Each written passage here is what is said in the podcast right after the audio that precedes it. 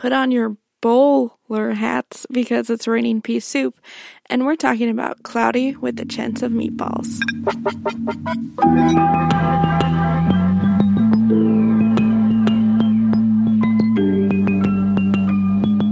You're listening to From Cover to Reel, the podcast where we talk about books and their movie counterparts in order to discover which is better, the book or the movie. From Cover to Reel is brought to you by Three Winks Design, the blog where you can find delicious recipes and fun crafts. I'm your host, Alicia Marudi, and today I'm not joined by anyone. Usually I have a guest here to talk with me, but today's a little different because I'm just going to talk about Cloudy with a Chance of Meatballs and then talk a little bit about some changes with the podcast coming in the future. Cloudy with a Chance of Meatballs is a children's picture book. It was published in 1978 and written by Judy Barrett and illustrated by Ron Barrett. And then it was adapted into an animated film released in 2009 by Sony Pictures.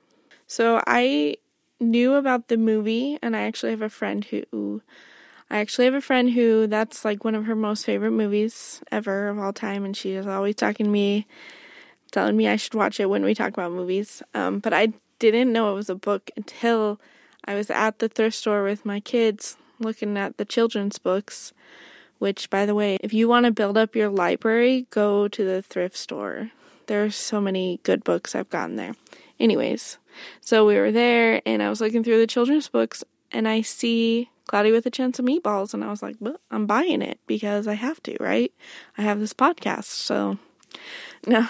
Um, it's a really cute story, really imaginative, and I love the illustrations. They're so fun. And then I actually read the book first, still, even knowing I've known like since 2009 that it's a movie, but I still read the book first before I ever saw Cloudy with a Chance of Meatballs.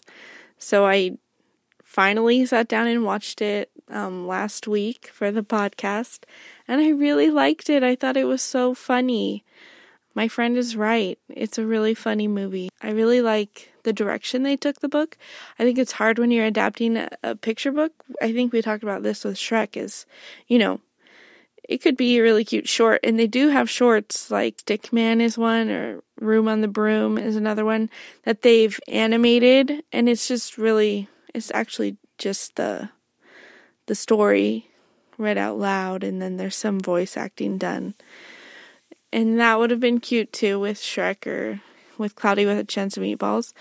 But I really think it's so creative the way they can look at this short picture book and make it into a whole feature length film. And it's still, I feel like it's still true to the story. Cloudy with a Chance of Meatballs. It has its own story enough that you're you're not like predicting everything that's going to happen. So I really liked it, and it's on Netflix right now. If you haven't seen it, go watch it. And I think they're doing like a a series. I haven't watched the show at all. There's like Cloudy with a Chance of Meatballs show on Netflix, but the movie is also on there, and that's what I'm talking about. I'm not talking about any of the other movies or show. Just the first movie. It's a little hard to talk about the characters because in the book it's a bedtime story that a grandpa is telling to his two kid his two grandkids in the town of Chew and Swallow in in the book there's no like main characters. Whereas in the movie it's not a bedtime story, it's a real place with these real events happening. In the book, there's no real characters besides the grandpa and the grandkids. But in the movie, Chew and Swallow is a real town where these events are taking place, and it gives you more of a backstory of why is it raining food all the time. Anna Faris plays the main girl whose name is Sam Sparks, and Bill Hader is Flint Lockwood. There's other famous people Andy Samberg, James Caan, Neil Patrick Harris, Mr. T. I really like Mr. T's character in the movie. He's really funny. But none of those characters are singled out in the book. Like you could imagine they're there, but they're not really singled out. So there's not really characters to compare from the book to the movie. But we can compare how the townspeople in the book were to the townspeople in the movie. And in both cases, they were very reliant on the food falling from the sky.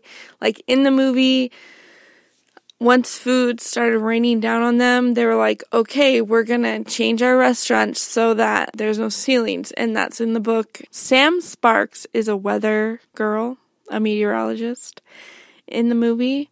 And in the book, they mention how the people have to watch the news report to see what food is going to be raining down on them that day so they know how to prepare for it. I think that's like a cool homage because in the movie, they can kind of make requests of what they want to rain down, but they can't do that in the book.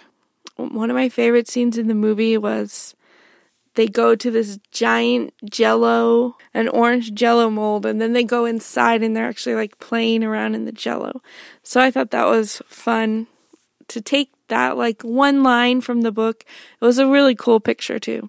But that one line and then run with it into this whole funny scene in the movie. And I mean, who hasn't wanted to like run in a pool of or jump into a pool full of jello. I don't know, as a kid. And the great thing was like those scenes, like the the restaurants without a ceiling and the jello scene, they also delivered some great plot points to the movie, so it wasn't just a service to people who loved the book. They actually utilized it in a way to move the story forward, which I thought was really good. There's a lot of things the movie did so well. Yeah, they took liberties, but you kind of have to when you're adapting a picture book.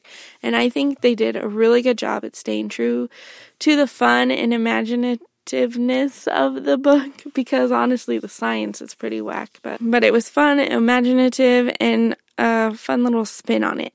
So I think that if you liked the book, you will like the movie. In the movie, they had there were some themes that were explored that I thought were really nice, like relationships between father and son, feeling like an outsider, changing yourself to fit in. Those are all themes that didn't exist in the book, but they were played out really well in the movie. So, all in all, it's a really great book, really great movie. I recommend them both. And something I want to do more of on this podcast is to have more listener input because I just think that's more fun to have more people in the conversation.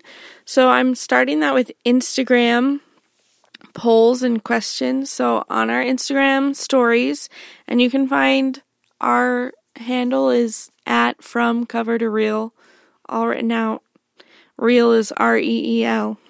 Um, so on our Instagram stories, I posted some polls about Cloudy with a Chance of Meatballs, and the answers I here are the answers I got. I got 88% of the people who answered knew it was a book, so I'm feeling like I was a little dumb, but it's okay. 70 or not dumb, but out of the loop. And then 75% of our listeners liked the movie and said it was hilarious.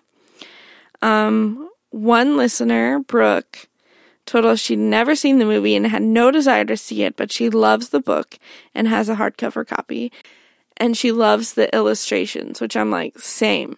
Same girl, same. Those illustrations are bomb. I love them. Honestly, if there are any like failings in the story, um, the illustrations make up for it. Our, there's one where it's like once the food starts getting really big, there's like this giant elbow macaroni noodle on this guy's head, and it cracks my son up because the guy's a noodle head, and it's so funny.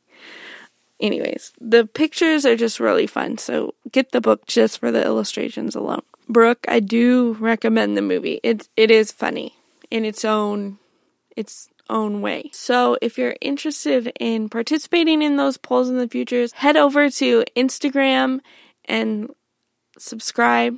Is that what's called? Follow. Yeah, follow on Instagram. Um, and you can uh, you can always see in our stories when I post those polls and questions. And then be up to date on what else we're reading and stuff because I'll put things on there also. So that's one way I want to interact with you guys is on Instagram. But another way I'd like to get you all involved is a more organized way to take suggestions of titles to feature on the show. So I created a Google form that you can fill out with suggestions and your take on the adaptation you're suggesting. You can even put if you'd be willing to be a guest for that episode, And I'm excited about that because I think it's more fun to discuss a book and movie with someone who's passionate about it than not. It will require some technical skills if you're going to be a guest, and I will let you know what those are. It's not anything crazy, but if you're someplace I can't interview you in person, that's just what it's going to have to be. If you're willing to be a guest, I'd contact you and let you know what you need to do and all the steps, and it's really easy. Don't worry. And then I'm also going to be posting show notes on the blog. So if you're feeling like you don't have time to listen to the podcast or you want to know a little bit more about the book or the episode, maybe a little more of what um, more listeners are are thinking about the book or movie adaptation, then you can go to the show notes and see those. You can find it on the Three Winks Design website, threewinksdesign.com slash from cover to reel. Anyway, the last change is that I will only be doing one episode a month right now. Things, they just got a little too crazy to do two a month or every other week as I did when I started out. And I'm a mom to two kids who I feel need me more right now. So I feel it's the right decision for me right now to just do one a month. But I hope to be able to do more in the future and at some point doing it weekly. That's my goal long term. Okay. Uh, thanks so much, you guys, for listening. And I love you and I'm so grateful for you. And I'm planning on doing, if you want to read along and watch with us, I'm planning on doing Harry Potter and the Chamber of Secrets next month. That's in February. And I'm also reading Les Mis. And you guys, that is such a long, dense book, but my, it's like one of my best friend's favorite books. And she wants to do it. And I wanted to be on here with me. So we're going to do it. But it's taken me a while to read this book because Hugo, he just had a lot to say so I don't know when the Les Mis one will be. Sorry, Jenna. But I am reading it. I'm slowly and surely making my way through. It's just very dense. Very dense. So if you want to read that and then watch the musical, I think the um, Wolverine and Hathaway one, what's his name? Hugh Jackman version. That's the one we're comparing it to. Maybe the Liam Neeson one too. That could be cool. But for right now, just the Hugh Jackman one. I don't know when that will be, but I'm warning you because Les Mis is super long. You might want to start reading it if you've never read it before. Um, yeah. So that'll be that's coming up. But don't forget Harry Potter and the Chamber of Secrets next month, and then um, work on Les Mis. That's that's our homework. Okay. All right. All right. So keep watching movies, and we'll keep doing this, keep reading. It's just gonna keep getting better. Thanks for listening to this episode of From Cover to Reel. Be sure to subscribe wherever you listen to podcasts and leave a review telling us what you think. Check us out on Facebook and Instagram to stay updated with us.